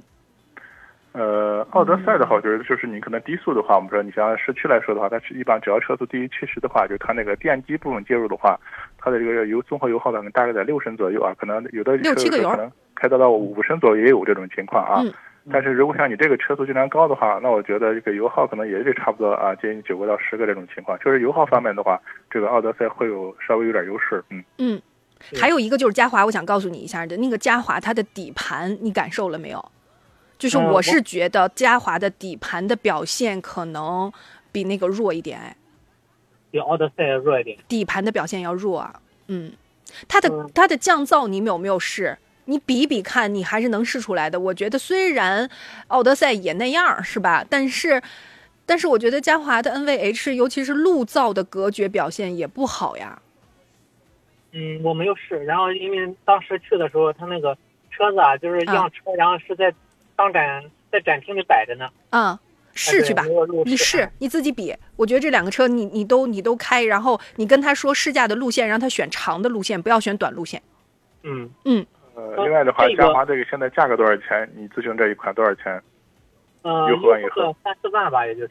优惠三四万差不多也优惠三四万。是的，是的，就是打底儿肯定是三万起步啊，这肯定是肯定是没毛病的。对，对。嗯，那再一个就是它这个奥德赛，它这个动力电池怎么样？能用多少年？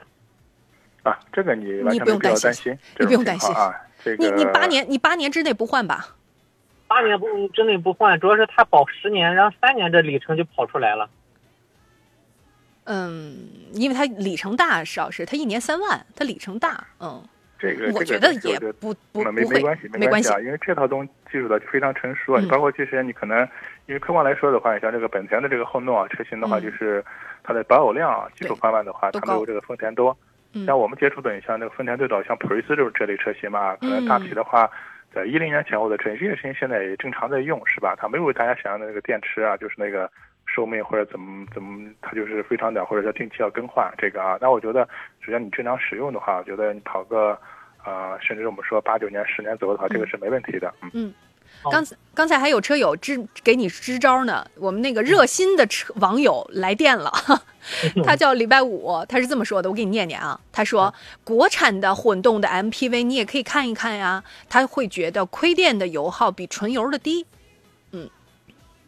嗯，我主要是想考虑那个后排，然后地坑式的，然后主要是拉东西。嗯啊，嗯对，嗯，对，因为这个可能也在强调这个呃嘉华这个这个这个空间是吧？嗯主要实用是吧？这种情况啊。是地坑，就是说它那个就是都是地坑。嗯，嗯嗯，后排的空间上，对吧？嗯对，对对。呃，我我看着那个奥德赛的那个动力电池，如果说更换的话，有两万多啊，就是。我觉得那个呃几率啊我觉得那个几率啊，你你嗯，你可以先不用太太考虑，真的。嗯，啊它，就是我们看到其实奥德赛的车也很多啊，但是真正说换这个电池的，目前我个人还真的还没有没没没有碰到这个碰上的都。嗯哦，嗯行行行，我知道了。嗯，好，好嘞，供您参考啊，一定去试试看。呃，回头具体价格方面，您可以再找我们啊，先聊哈。石老师，刚才你还记得那个评那个奔驰跟宝马的那位朋友是吧？结果我们有一位呃奔驰和奥迪 Q 哦，对对对，Q 五 Q，嗯呃，韩小猫来了，韩小猫 同样的是 GLC Q 五 L，但是它多了一个叉三。你看，好嘞，这果然是果然是英雄所见略同啊，都来了啊，多了个叉三。那这仨车再来排个序吧，石老师。啊，这个其实我觉得也就是还是要根据个人的需求。我觉得这个 Q5L 和这个奔驰，我们就不要说了，前面已经说了嘛，就是一个性价比更高，嗯特定这种舒适度还是不错的。另外，奔驰 GLC 来说的话，就是它的这种科技感、豪华度是吧？啊，嗯特别新款的这个奔驰的 GLC，现在空间也不错了，毕竟都出了七座了嘛，是吧？空间也比老款很大的一个改善啊。呃，相对说叉三的话，这它的个特点就更鲜明了，就是这款车整体这个呃。动力包括我们觉得动力调教啊，或者方向的精准性啊，就是驾乘乐趣更更更强一些啊。但是特这个缺点的话，就是它的这个底盘悬挂太硬是吧？舒适度比较差，特别是第二排的话，这个乘坐舒适度啊，包括空间呢也比较局促是吧？啊，嗯，那如果哎，我觉得它是这个里面第二排空间最短的，最小的，对的最小的对的，啊对啊。嗯但是如果说这款车的话，你只是喜欢就是主要是个人开是吧？而且对这个所谓动力操控有要求，喜欢这种风格的话，那我觉得你买叉三啊。但是的话，你可能要侧重家用啊，还要考虑到后排的这个乘坐的一个舒适度啊、嗯啊和这方面的话，那我觉得你重点还是要看看 Q 5 L 和这个奔驰 GLC 了，嗯。对，叉三有个非常典型性啊、我真的要为它说句话。操控的角度上来讲，就这么比吧，我认为它还是保持了呃，我觉得宝马的那个那个那个基因。精髓是吧？对这个对对嗯，我觉得它的线性的反馈是很好的。就是这款车在操控的角度来讲，让你去开，你是能够感受到，在这个里面，我觉得 Q 五就做的很平庸啊，不对，嗯，嗯好吧，就是做的比较平均，嗯，对，嗯，你，对，你要真的是特别在乎开，年轻的朋友又在乎开的话，我觉得叉三的这个这个反馈的给你的反馈是很好的，让你去感受到你的操控。这个是沾光的啊，但是后排我刚才说了，这三个里面后排它最差，它最差，真的。你看你怎么选了啊？你的使用场景是怎么挑了？来，我们继续来看，刚才还有车友问的问题。他问老师：“求帮忙选车呀，我要家用，开的其实不多，纯电六座有什么推荐吗？我的预算二十万左右。”纯纯20万电的哎，他要的是六座，还得是个六座里面，我首先能够想到的 SUV 哎，青春，快乐，一路同行。FM 一零一点一，山东交通广播。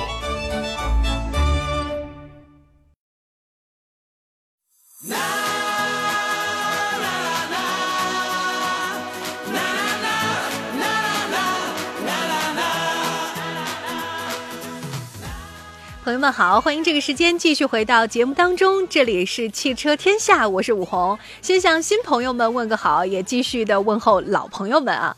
那节目呢改版之后搬到了上午的这个时段，其实呢，整个如果大家从早上开始收听我们山东交广的节目的话，也会看到我们其实从早到下午，实际上节目都发生了一些调整和变化，为的只有一件事儿啊，就是希望能更好的给大家做贴地的服务。所以呢，上午的时段从汽车排行榜之后，我们汽车天下接续这两个小时里给大家提供的内容，不仅有新车的帮买、团购优惠买车，同时呢，还有包括买了车之后的维修保养、二手车的帮买帮卖的处置、车险的理赔，以及还有包括什么？包括大家遇到了一些烦心事儿，比如我们遇到一个很尴尬的投诉怎么办啊？这些呢，我们在周一到周天全天的节目当中啊，其实也会给到大家不同的进行服务。今天的买车里面，我们继续有请到的嘉宾是山东品家二手车的大管家石山平老师。石老师，刚才那个呃，我们今天碰上了两位朋友啊，都是 GLC 跟 Q 五，只不过另外韩小猫多了一个叉三，是吧？我觉得大家的需求点真的是各种的不尽相同，但是又有着很很相似的地方。那刚才呢，还有朋友继续提出了是纯电的六座的需求，那二十万这个价位，我觉得就就卡住了，是不是？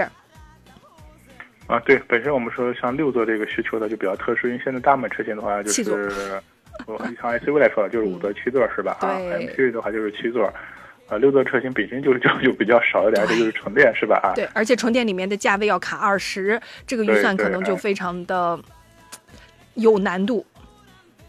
嗯，确实是是这样的啊。其实刚才这个间隙的时候，我专门在网上查了一下啊，嗯，但确实如果符合这两个条件，那目前纯电车型没有，或者有的话都是一些非常小众的啊，或者非常这个那类车，我们也不是建议去关注这种情况啊。嗯这个价格区间的话，我觉得七座是不是也能接受啊？是吧？啊，嗯这种情况啊，嗯呃，这里面我觉得可能基本上产品力相对是不错的，还是看看那个安安的 V 吧啊，安安 V 我看它的指导价是，呃，十九万、十五万九千九到二十六万九千八啊这样的一个区间，呃，它是一个纯电是吧？当然有七座，嗯整体整体的安安的车我。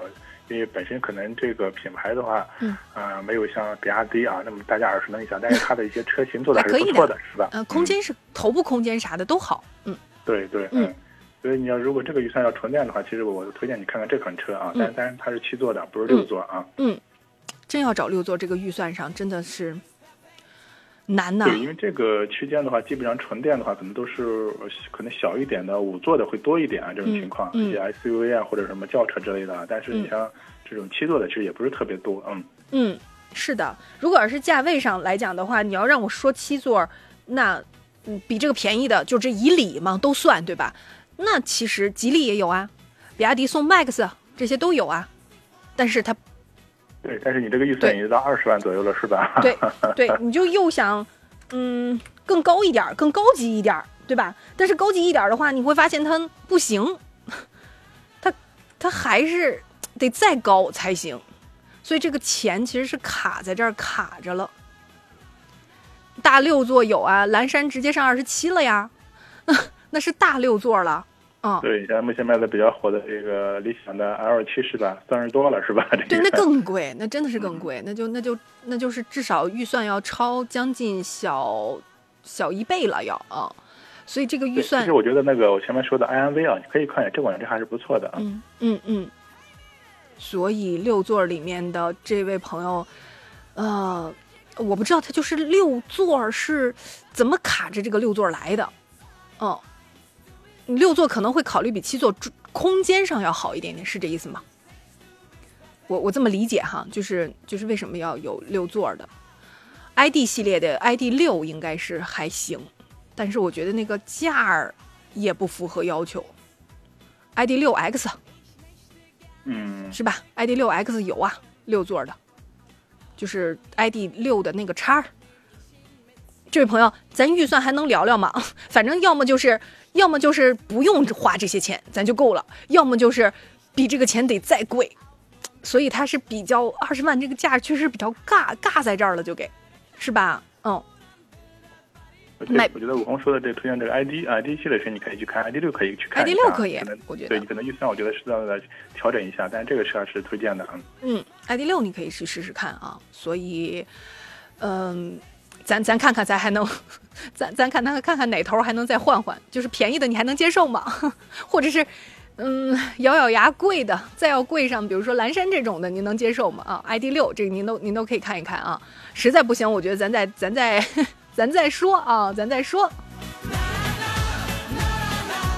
刚才呢，马奇朵遇见糖问的问题，施老师听这个名字就觉得好美啊，内心住着小仙女的同学，这是这是啊，马去的玉渊堂是吧？多 美啊纠结是吧？这个 多多美啊！来，咱听他的预算啊。他说：“老师，君越、艾维亚、蒙迪欧怎么选呢？家用，那个家用，嗯，啊，君越的艾维亚和这个蒙迪欧怎么去选、哎是吧？啊，嗯，哎呀，你都看了君越的艾维亚了，那还看蒙迪欧干嘛呢？是吧？啊，两款车最起码打开这个艾维亚这个版本是吧？确实给人眼前一亮啊！我觉得确实很多越级的这种配置是吧？啊，这块真的我觉得啊，如果喜欢的话，还是整个车我觉得。啊，这种配置的丰富程度啊，做工用料啊，还是非常不错的啊。这个确实还是我觉得是是会享受的一个车主啊。怪不得马奇朵遇见糖呢，你看幸福加倍呀、嗯。哎呀，他看到了蒙迪欧，我其实特别想说说福特。嗯，福特仇人呢，仇人呢，所以单纯的你要说蒙迪欧这款车怎么样？嗯，我觉得能开，对吧？它脱胎于之前的致胜嘛，嗯，对吧？什么金牛座呀，类似的这种都好仇人，真是，嗯据说这。个新款的蒙迪欧可能要出的一点五 T 的了，是吧？啊，一点五 T 出来以后，可能这个新车售价更低了啊。但是我觉得现在可能最大的问题大家找不着自己的节奏，我觉得。是啊，嗯要这么这么大个头一个车是吧？我觉得这包括 2.0T 的这种车，其实性价比已经很高了啊。嗯嗯。但是的话，嗯我觉得还是怎么说呢？一个是产品力啊、品牌力啊，包括售后服务这方面还是要提升一下啊。那我嗯觉得，否则一味的靠这种低价啊来来嗯所谓这种，呃，打动消费者，这个不是长久之计啊嗯。，是价格便宜，低的话都已经十三，是吧？十对，三四那可能，1.5T 的价位就更低了啊，对吧？对吧？嗯，但是，但是问题是你你产品的竞争力，你得让老百姓买回去之后，他得那啥吧？这个竞争力上实在是比较的尴尬。对，所以我觉得就这两款车的话，如果你预算充分的话，艾维亚我觉得肯定还是这个君越的艾维亚是吧？这对个肯定是毋庸置疑了啊。对，是的，是的，我觉得这个纯家用的肯定没毛病，嗯，而且本身我觉得别克在整个的各维度、品牌力、售后、整个车型的配置的丰富程度上来讲的话，我觉得它都是高过蒙迪欧的，真的没办法，嗯。但性价比上来讲，蒙迪欧确实低低的那个，它那个价位没法跟它 PK，这个这个真的 PK 不掉，嗯，它低的那个价位已经确实够低了，嗯。说到它了之后，我还想说一个跟它一样的，我觉得难兄难弟吧。嗯，就都是怎么讲呢？雪铁龙老师，是是这样老雪铁龙 雪铁龙还有，我觉得那个呃凡尔赛出来的时候还是可以的啊，是吧？我觉得那一阵儿就刚上市的时候，关注度都是有的。但是我也不知道他他们自己家这个什么节奏、什么打法，就就这样了。然后还有什么呢？还有一个，我觉得更更一声叹息的是谁？标致。标致，是是，嗯，标致这个车不差，好吗？是吧？真的，我觉得这些年标致，想当年嘛，我觉得是不差的。但是为啥就包括福特在内，为啥你说说，就唉就这样了呢？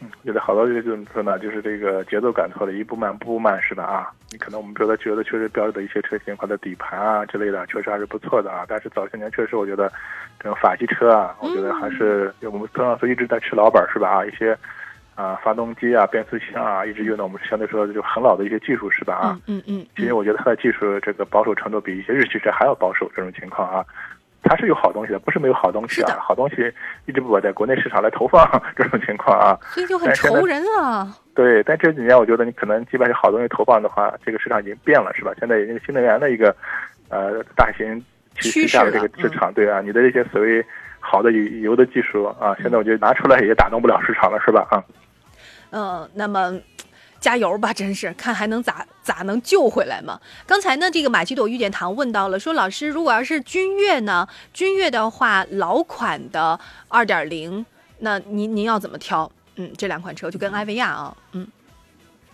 呃，他说的艾维亚是是哪一个？是就是君越的艾维亚版本吗？还是还是哪一个哪一款的艾维亚？因为嗯我们说通用的这个就别克的艾维亚的话，就是一个怎么说呢？它是一个每个车厢好多，你包括这个君越也好，包括这个 G 君越越尊，越尊越尊是吧？啊。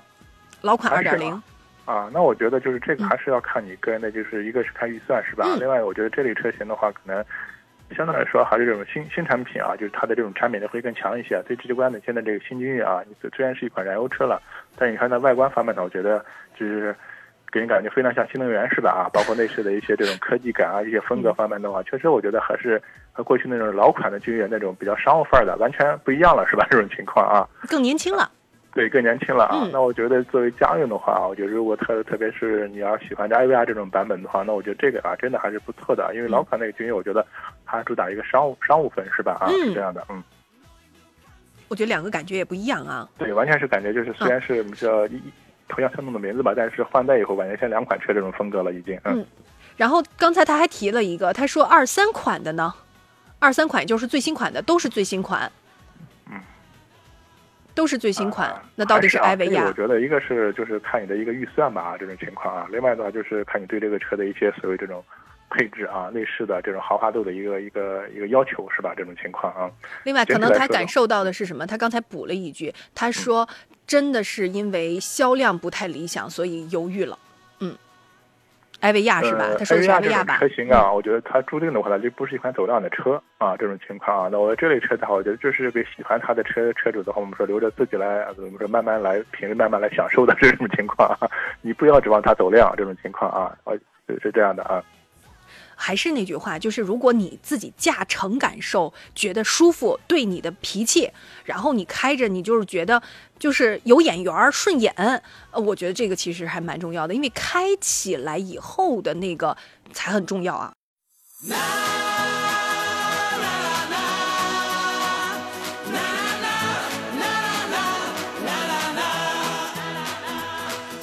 朋友们好，欢迎继续回到汽车天下，我是武红。刚才呢说到了挑选起来到底是艾维亚还是啊、君越啊，其实都是现在有一丢丢的纠结，原因也很简单，就是被那个销量给卡那儿了。我觉得有的时候有一些小众一点的车型啊，朋友们确实会存在这个问题，因为现在细分领域里面，石老师以前咱们说某个车型。尤其是在您的那个市场当中啊，您见的会更多，比如说动不动就是什么百万纪念款，甚至还有什么五百万纪念款，对吧？嗯，像这种车型看上去都非常的特别牛，但是现在对于有些车型来讲，一年卖过两万，是不是也可以值得庆祝了，是吧，石老师？啊，对，我觉得可能这个保值的，然后和这个销量有这个很大的一个关系啊。但是我觉得可能，特别是像这个别克的艾维亚系列这个这个车型嘛，我这个版本的车型嘛，我觉得可能你要对它它怎么去理解和或者这种情况了啊。同样的，我们说像，呃，现在这个君越的艾维亚版本，可能你售价的话，已经二十三三四万这么一个区间了啊。其实这个价格区间的话，那有些人可可以觉得，那我我为什么不买一个同样这个别克下通用下面的这个买个凯迪拉克什么叉 T 四甚至叉 T 五是吧？价格也差距不大是吧？啊，那个品牌价值会确实会更高一些这种情况啊。但有些人呢，他为什么艾维亚版本呢？那这个我觉得可能就是啊，因为这款车虽然品牌是别克品牌嘛，但是它的很多这种越级的这种配置啊，这里是我觉得完全怎么说呢？就是车主的话，就是你对这些所谓的这些。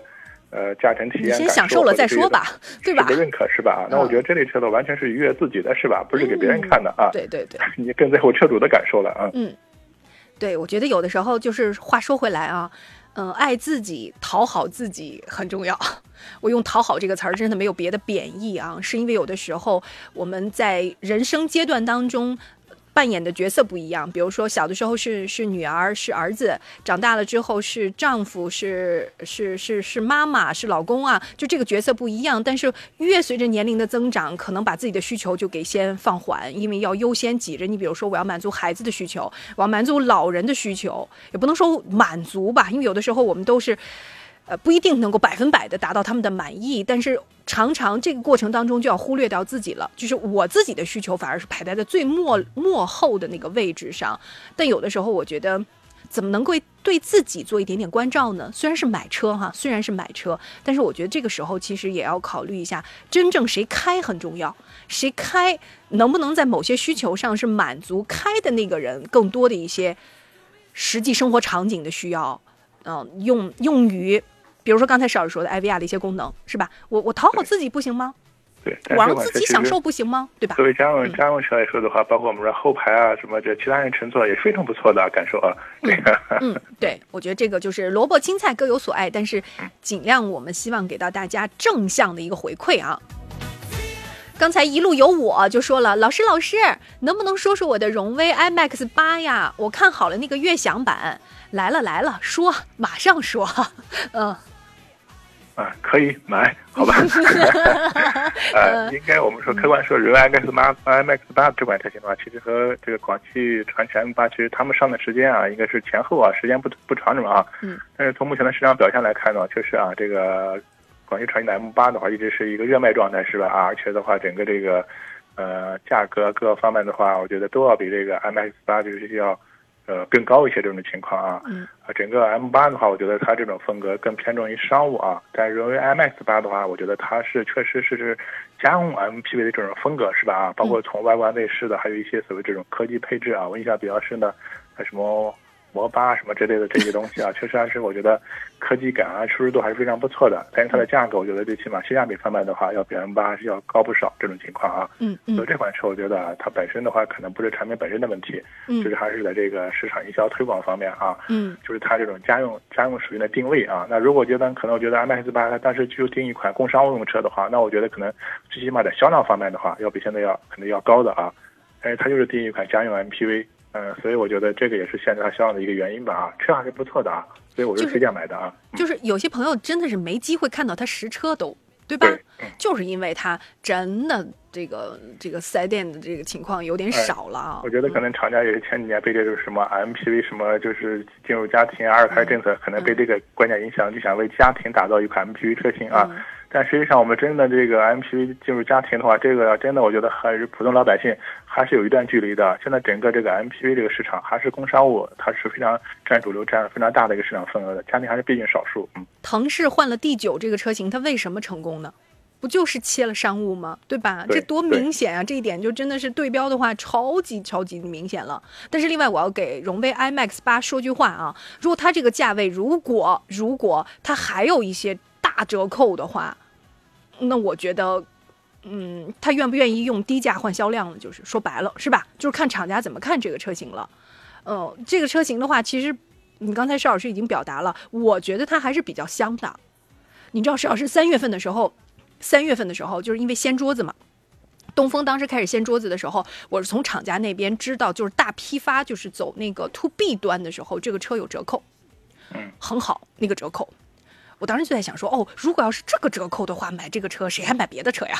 哦，呃，因为但是那个那一阵儿就没了，朋友们，那个我就不跟大家说了，因为它没意义，因为它不具参考性。但是当时我是知道有那个 to B 端的大折扣的啊。